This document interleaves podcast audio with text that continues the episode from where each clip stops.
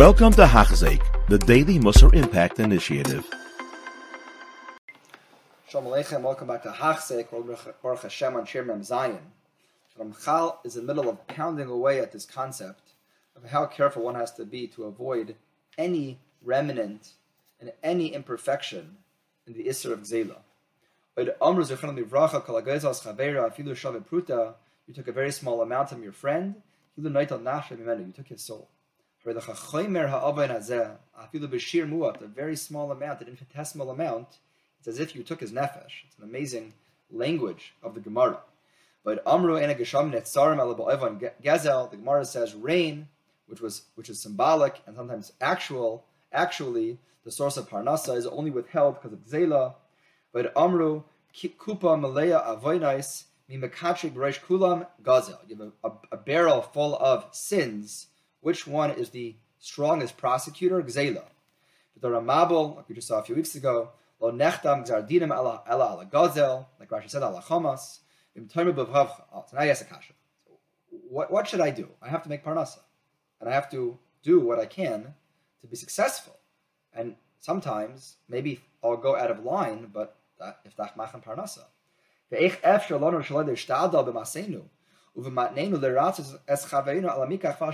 I have to make it look interesting. Got to polish the car, polish the produce, put a nice uh, packet out for the deal, demonstrate good business practice.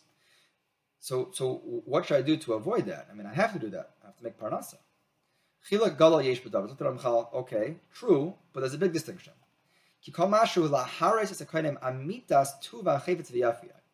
If your merchandise or your deal is actually valuable, to demonstrate the true aspects of it. It's good and it's straight, it's proper. But if you're coming to conceal imperfections, then it's ainava aser. So the barometer is quite simple.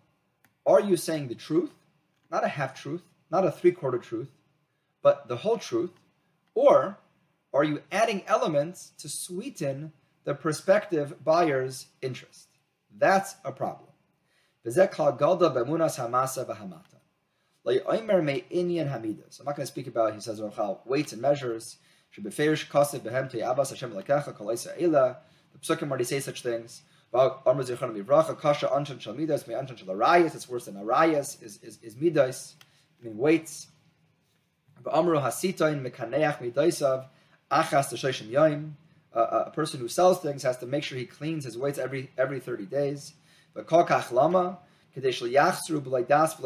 you shouldn't do things by, by accident and then get punished. So it requires a lot of vigilance, a lot of zahiras, even though we're in Akias, but like I said earlier, zahiras leads in Akias, to avoid these chatayim. Kol shekain avay haribis, he says ribis is even more difficult. Shegadol hu kekaifer b'lakei yisrachas v'chel yira kaifer, if a person is over the isra of ribis, you won't survive if you land on ribis.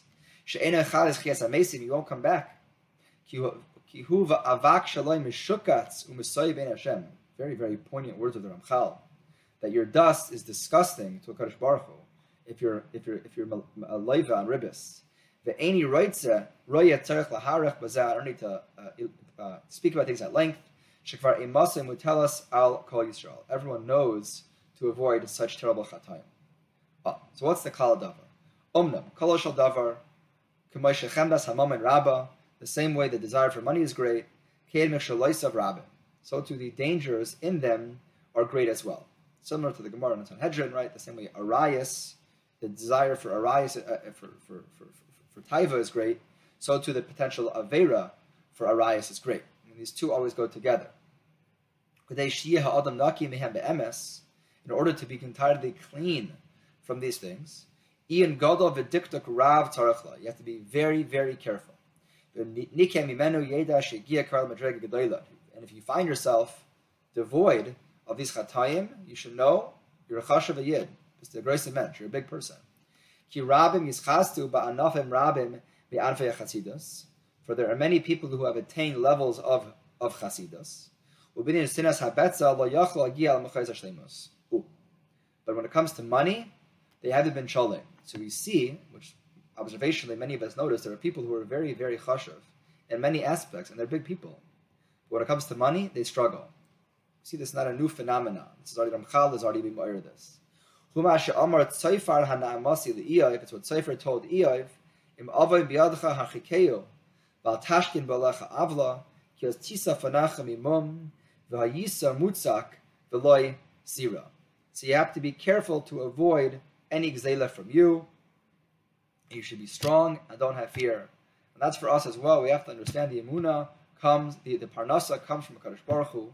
As much as you nar somebody up, as much as you trick somebody else, you're not actually going to be successful. And even if that deal goes through, ultimately, like the Chafetz Chaim says, you're injecting poison into your assets, and assets that have a toxin inside of them will ultimately wither. We shall be zeichet to be matzliach in this tremendous avodah. You have been listening to a shiur by Hachzeik. If you have been impacted, please share with others. For the daily shiur, please visit Hachzeik.com or call 516 600 8080.